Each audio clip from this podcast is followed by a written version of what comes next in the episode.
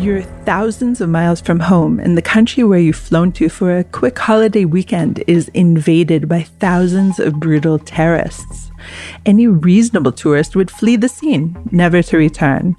But if you are the CEO of the Conference of Presidents of major American Jewish organizations and the country is Israel, instead, within days, you bring a mission of 50 heads of Jewish legacy organizations back to Israel. This week, I, Amanda Borschel Dan, sit down with William Daroff during yet another of his lightning trips back to Israel since the October 7th Hamas massacre. He describes how, following the brutal slaying of 1,200 mostly citizens and the hostage taking of dozens of others, a second punch in the gut awaited him back in the United States. While we were punched in the gut by what you experienced here, we get punched in the gut by what we experience in America, which was a incredible disconnect, uh, a moment of cognitive dissonance where the, our allies, the people, our neighbors, the people that we'd worked with, the people that we had marched with, seemed to not get it, seemed to not understand uh, the tragedy that had occurred, and continue to not get it. So this week, we ask longtime American Jewish leader William Daroff where do American Jews go from here? And what matters now?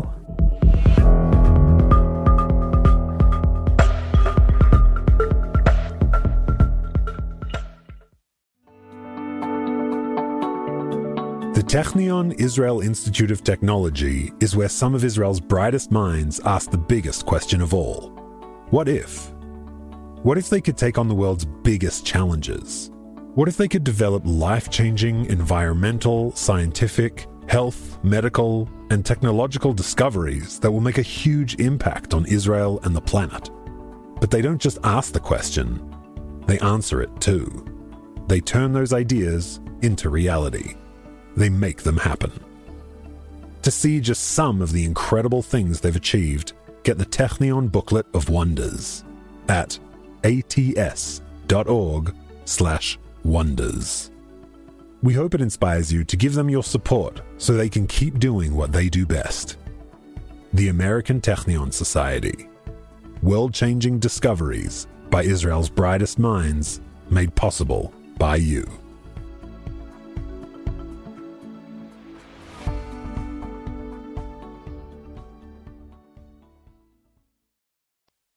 William, thank you so much for joining me today in Jerusalem's Nomi Studios. My pleasure.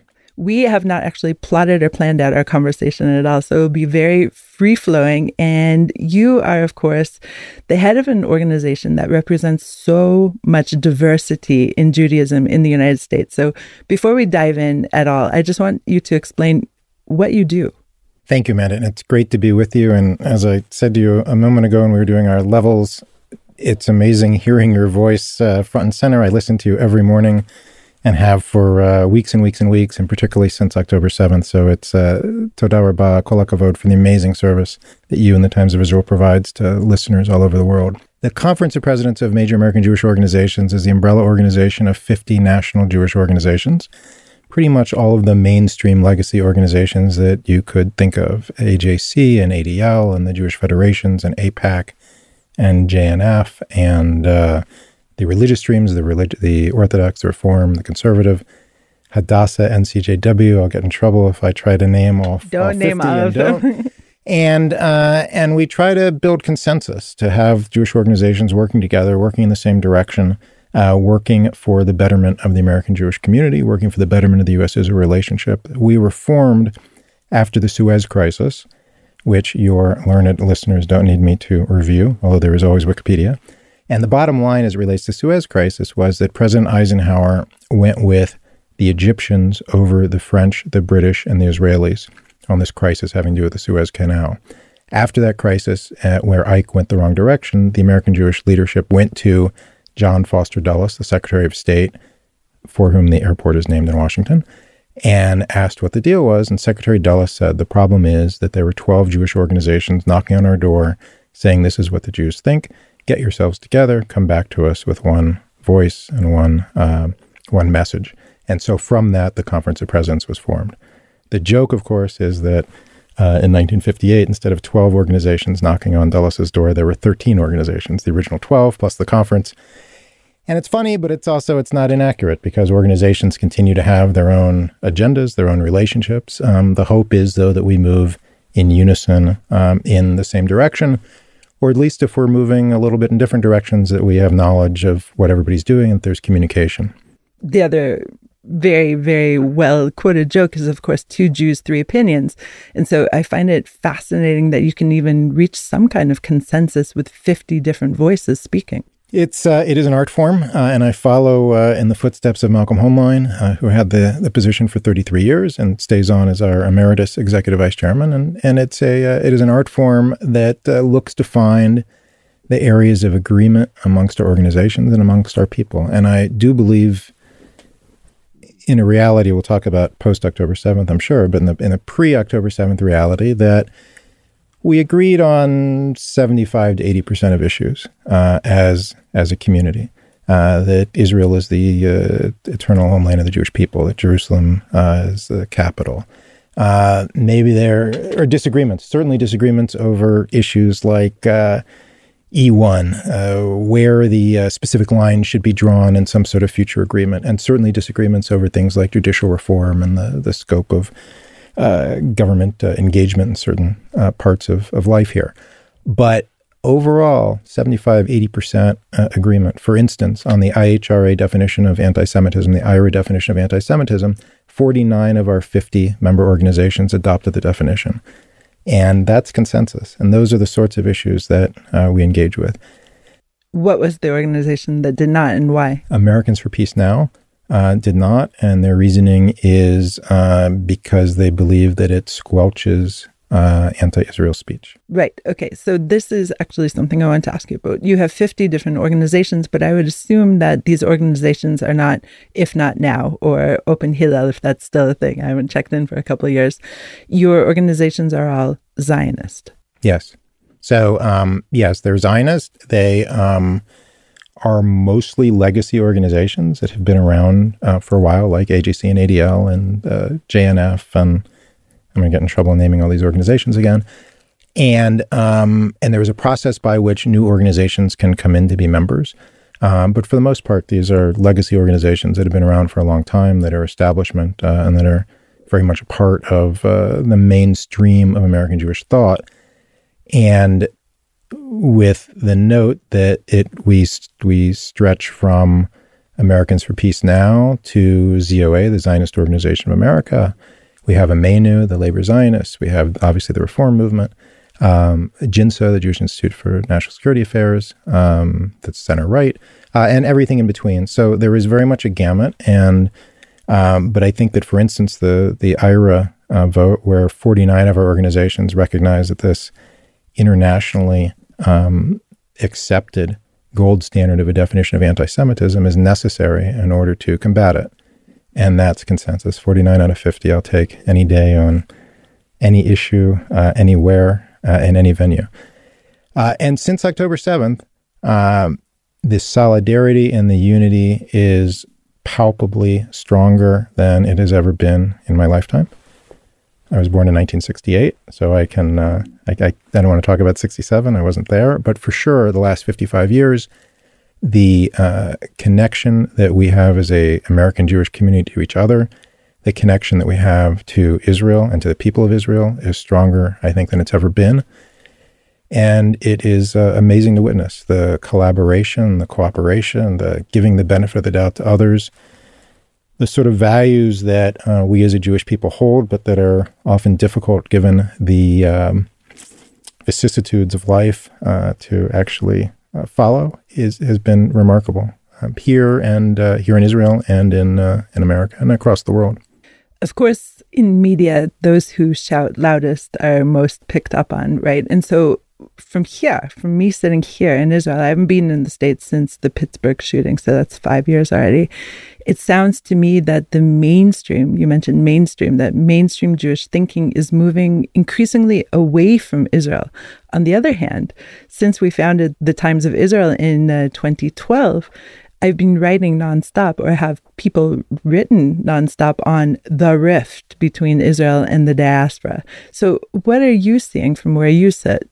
I see such a uh, non existence of a rift as we speak now. There is so much connectivity. When I, uh, from Jews, from non Jews, we'll talk about Jews, but from Jews across the board wanting to give a hug to each other and wanting to give a hug to Israelis and to get a hug from Israelis. We should hug when this is over, Amanda. I'll, I'll give you a hug on behalf of American Jewry. Don't catch my cold, though. Oh, I'll, I'll give you a virtual hug on behalf of American Jewry.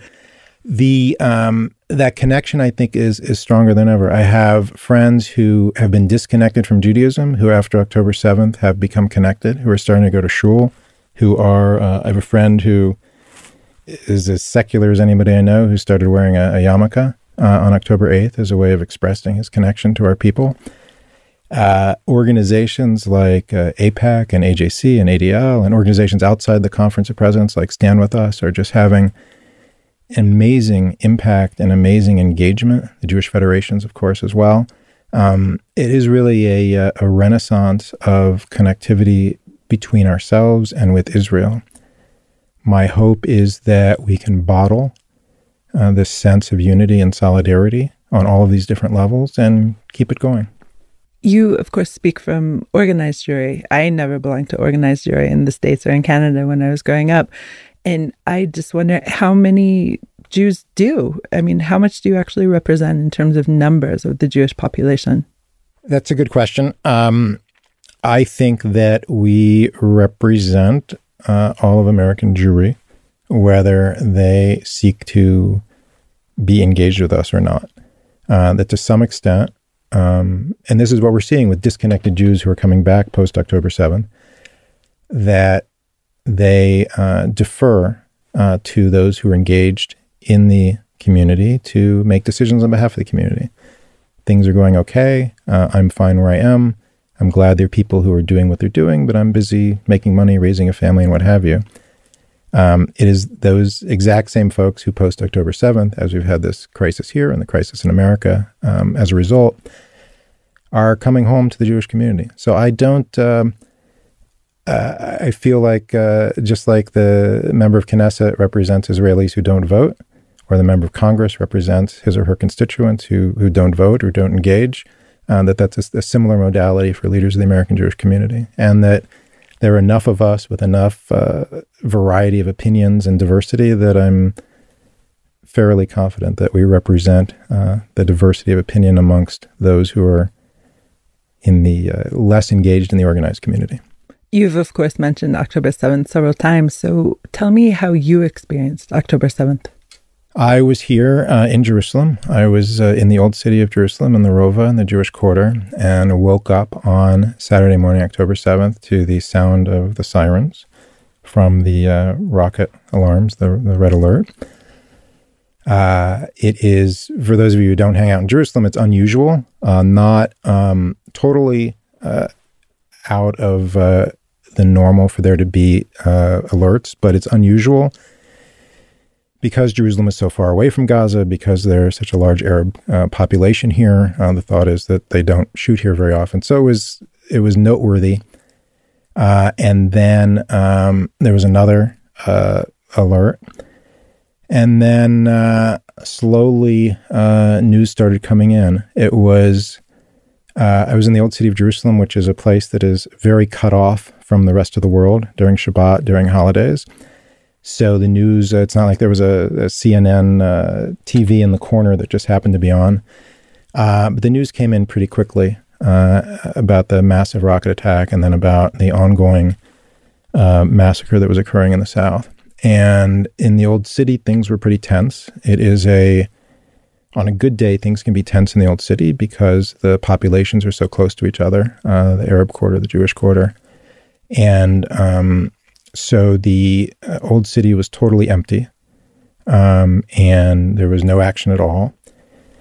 And I immediately uh, started engaging uh, with American Jewish leadership, uh, with the Israeli government. Uh, and on October 8th, we had our sort of first set of emergency Zooms among the leadership uh, of the organizations. And I was, uh, I literally did not leave uh, the house I was in in the old city until uh, that Tuesday when I was able to leave uh, the country. But the, um, when I came into Israel on uh, Thursday, October the 5th, I took the train from the airport and then the streetcar down Jaffa Road. And I noticed as we were passing uh, the Shuk, the energy and the vibrancy. This was the last day of the Hag, the last day of the holiday, the Thursday before Shabbat, the end of the holiday. And there were just people everywhere and smiling and laughing and running around. The weather was perfect. And then as the uh, as the tram headed up Jaffa, we passed the uh, Ben Yehuda Street, and it was the same exact thing. It was like there was a Ben uh, Bnei Akiva convention. There were just kids everywhere and families, and I thought to myself, "Wow, this is amazing. COVID is over. Yeah, Israel is back. This is normalcy, and it's so amazing." And I was sort of kicking myself for not spending more of the the Hag here because the spirit seemed so amazing. And Shabbat at the Kotel on October 6th was just amazing. The energy and the vibrancy and, you know, there whatever, 60 minyanim going on at one time and with the Torahs. And then to have that just evaporate um, October 7th was very um, like a, a, punch in the gut that, uh, like many of us, I think we still have not quite recovered from. And when you returned to the United States, did you feel like they got it? did they understand that there's before October 7th and there's after October 7th? Who's the they? The, the Jews, those you're interacting with. Yes, I think that is a I think a piece of our unity and solidarity comes from the universal experience that we all had of all literally getting punched in the stomach at the same time uh, and seeing slowly but not too slowly uh, the video footage and the testimonies um, in real time of what was happening, uh, and then shortly thereafter of, of the remnants of what uh, the South looks like, uh, and obviously the hostage situation. Uh, I think it was evident very quickly. I think we also had a double whammy, which was while we were punched in the gut by what you experienced here, we get punched in the gut by what we experience in America, which was a incredible disconnect, uh, a moment of cognitive dissonance where the, our allies, the people, our neighbors, the people that we'd worked with, the people that we had marched with, seemed to not get it, seemed to not understand uh, the tragedy that had occurred, and continue to not get it. And it's been a um, a real wake up call, and it's as I said, it's like a second punch in the gut where we get punched the first time by Hamas and we get punched the second time by the rise in, rise in anti-Semitism and by the the total um, rejection of the truth and reality of what happened. Somewhat of a betrayal in a way because Jews have shown up so many times for so many different causes uh, uh across the world, but especially in the United States. And then to have your friend, neighbor, those who you thought were your friends, not show up for you, that must just be a, a terrible, terrible thing to live with. Yeah, absolutely. It's, uh, as I said, like a punch in the stomach. And it continues to this day with 10 7 denialism, with uh, the lack of, uh, as it relates to the, the sexual assaults on um, that occurred and the, the lack of any sort of uh, reality by these leaders uh, who can't get past their intersectional limitations of having any sort of affinity for Israelis.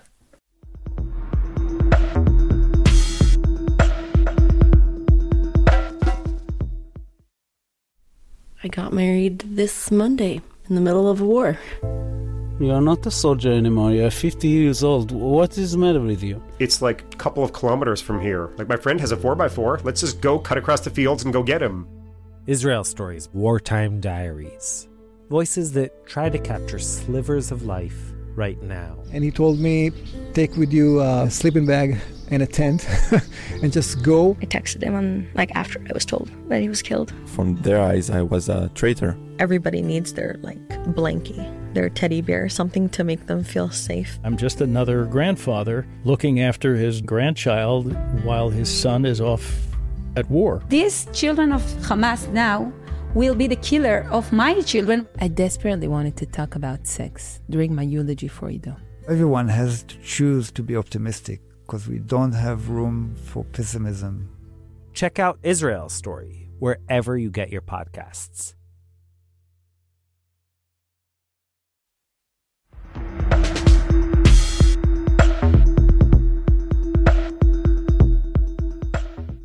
You have been back to Israel since then?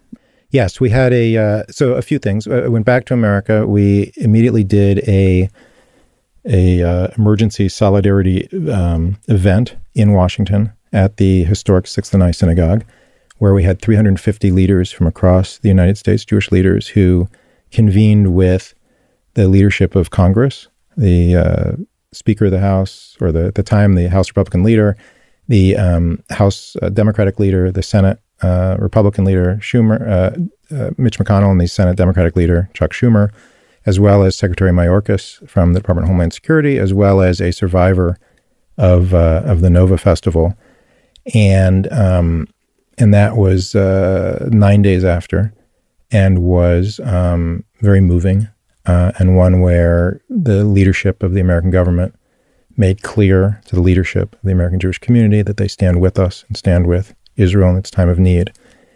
We then, uh, 50 of us, uh, went straight to the airport and flew here to Israel and had an emergency solidarity mission where we met with survivors and, and hostage families and soldiers in the hospital at Hadassah Hospital and met with the prime minister uh, and other, and the president Herzog and other senior leadership um, here to express uh, our solidarity and our and our connection. And that was maybe uh, started ten days after um, October seventh.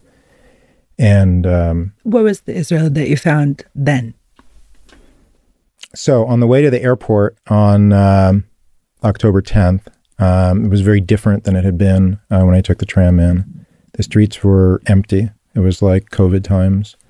Um, it was just empty or like uh, we just it's raining in in Jerusalem today, and we were hearkening to when it snows here and how the city totally shuts down, and that's what it was like. There was just no one anywhere, no streets. Coming back, um, it was uh, a little more active, but not much more. People seemed to still be in a state of shock. Uh, and and there were still at that point there were actually still some Hamas terrorists who hadn't been caught in the south, um, so people were on a, a, state of more of a state of alert. Uh, the situation in the north, which as we record this is still unsettled, was maybe more unsettled at that point. Um, so it was uh, streets were more empty. People were very very pleased to see us, and um, I mean one of the amazing things about being here and giving hugs uh, to Israelis is how much they appreciate it and how much we all feel alone uh, and how together we can push through that. I have to say, I'm skipping forward a bit, but of course, it's no secret that you were one of the organizers of the massive, massive rally in uh, Washington, D.C., in the mall, America's backyard, as I was uh, told that it is. And there were almost 300,000 uh, people there, not just Jews, of course. And I was watching it live streamed and was just moved to tears several times over and over and over and over. Tell me a little bit about the backlash, though, because we wrote about this a bit on the Times of Israel that uh, there were many allegations that it wasn't mainstream Judaism that was there, it wasn't mainstream Jewry of um, of America, and that it was geared more towards uh, the Orthodox crowd or things of that nature. But I have to say, in what I saw in the crowd scenes, it, it didn't seem that way. So, what were your impressions? And is this just a tempest in a teapot? At the end of the day, what will be remembered and what should be remembered is the nearly 300,000 people gathered on the National Mall for what is likely the largest gathering of Jews in one place since Har Sinai. That's the story. Uh, who spoke, who didn't speak, um, what prayers were said, what prayers weren't said, I think is uh, yesterday's news. And you know, maybe it'll end up in the Wikipedia post uh, about it. But beyond that, um, I don't think there's much to it. As you said, um, if you looked at the crowd, and you can easily see the video um, by googling it on uh, on YouTube or on C-SPAN, it represented such a, a, mass, a massive mosaic uh, of American Jewry. We had Haredi, we had modern Orthodox, we had secular, we had uh, Peace Now, which I mentioned. Americans for Peace Now was there. Um, they put out an email um, that said we might not agree. Actually, they said we're certain that we're not going to agree with everything that's said from the stage, but we know it's important for us to be there to stand arm in arm. Uh, and my guess is there are people on the right who had similar uh, issues uh, with things that were said. Uh, but we had Republicans and Democrats. We had um, men and women. We had old people and young people. We had music um, that was uh, religious and non religious. And I think it very much um, tried to take in, and it successfully took in the spirit of the moment where we're all one people working together in unity and solidarity. And having been here for our emergency solidarity mission and seeing how important it was to hug and be hugged, that was a big motivator for us with the um, with the March on Israel as well. That the Jewish Federations of North America and the Conference of Presidents um, spearheaded the idea that we needed to hug each other uh, and that we need to send a big, big hug to our brothers and sisters here in Israel. I was really impressed again by the diversity of speakers and the diversity of the crowd. And I actually thought it was, yes, very important that not only Jews were on the stage and not only Jewish leaders, and in fact, that there are some Christians up there and Christian who probably don't represent what most Jews think or feel, but of course, we need to draw on our allies during this very long war that we're going to be fighting. Was that part of your calculus as well? Absolutely. Yeah. Uh, part of our audience was Congress and the Biden administration. And part of the message was to show that America stands with Israel during its time of need. That the fringy uh, pro Hamas radicals that you see stopping people from getting into Grand Central Station or protesting in Harvard Square do not represent America. Uh, and our polling data shows that. The um, uh, polling data that we did a poll uh, along with the Jewish Federation of North America in concert with the march that showed that well over 80% of Americans um, support Israel uh, during this and support um, eliminating Hamas's ability to conduct terror. Uh, and even among young people, even among the 18 to 24 set, uh, the number was well over 65%. Lower than it should be, but still high. The American people are in the right place on this. And that's part of what we were trying to message. And so we had uh, a Muslim, we had Christians, uh, we had uh, Hollywood folks, uh, Jews and non Jews alike. It was really about trying to show that this is a snapshot of America, and this is where America stands. What date was that rally? It was on November the 14th. Okay, life is just one long blink for me right now. Do you think that this snapshot that we had from over a month ago is still accurate today in terms of the American uh, support for Israel in the in the war? The polling data shows um, that it is. Um, I think that um, the more that the imagery in news media shifts from October 7th to um, the uh, scenes of, of, uh, of Gaza, uh, of dismantling a terrorist infrastructure, that uh, those images are difficult to compete with. But at the end of the day, the American people know that there's one side here that's good and there's one side that's evil, and recognizes that uh, the evil of Hamas is an evil that needs to be stopped, uh, an evil that can spread throughout the region here, an evil that can spread through Europe, and then an evil that has come to America before and can come again. So I'm confident the American people are in the right place, um, but it's um, it's complicated. Complicated with news media, complicated with social media, particularly complicated with TikTok. So let's talk about the TikTok generation. That's, of course, the hotbed of uh, controversy right now over this war, the campus uh, situation. And part of your conference of presidents is several campus organizations, Hillel, AEPI. Yeah. What else? Those are, uh, well, a number of organizations that are also involved in campus, um, but Hillel and AEPI are the two um, campus oriented. Um, TikTok is a major problem. The uh, people in that age group um, under 30 uh, receive the majority of their news from TikTok. So the way that I might go to the Times of Israel website um, or to uh, the New York Times, um, they're looking at um, at TikTok, and these TikTok, the average TikTok post is 33 seconds, so it's not uh, all that in depth. Uh, and the algorithm is such on TikTok that pro Hamas, anti Israel postings are elevated beyond pro Israel postings. So there's a thumb on the scale in the algorithm.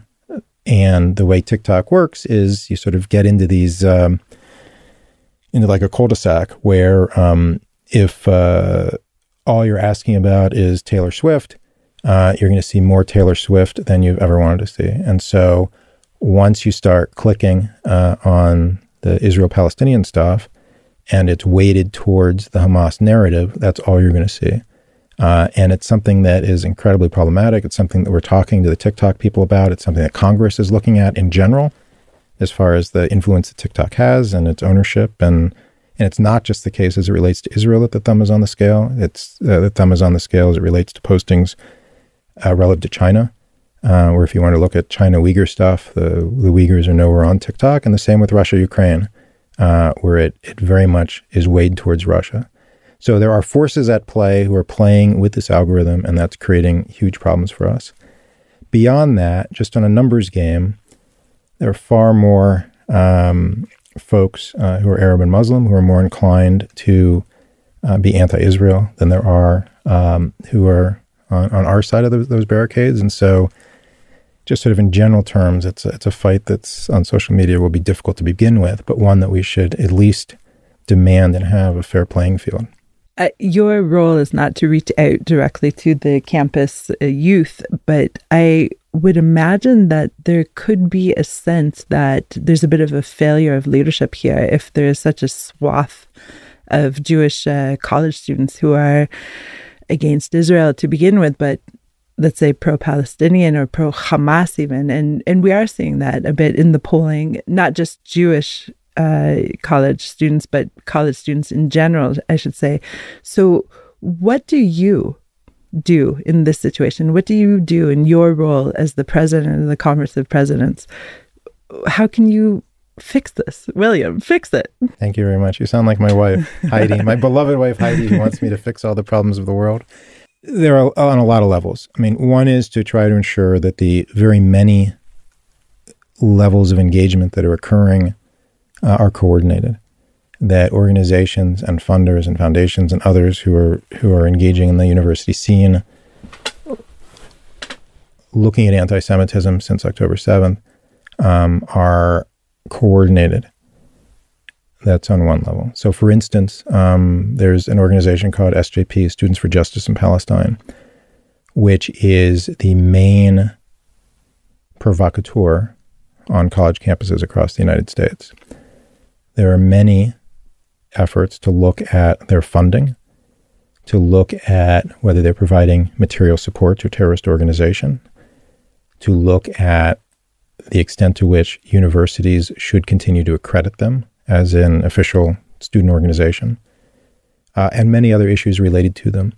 And there are, um, I can tell you, uh, at least a dozen efforts by different organizations focused on SJP. And we're in a place where I can sort of help guide people in the right direction, connect people together.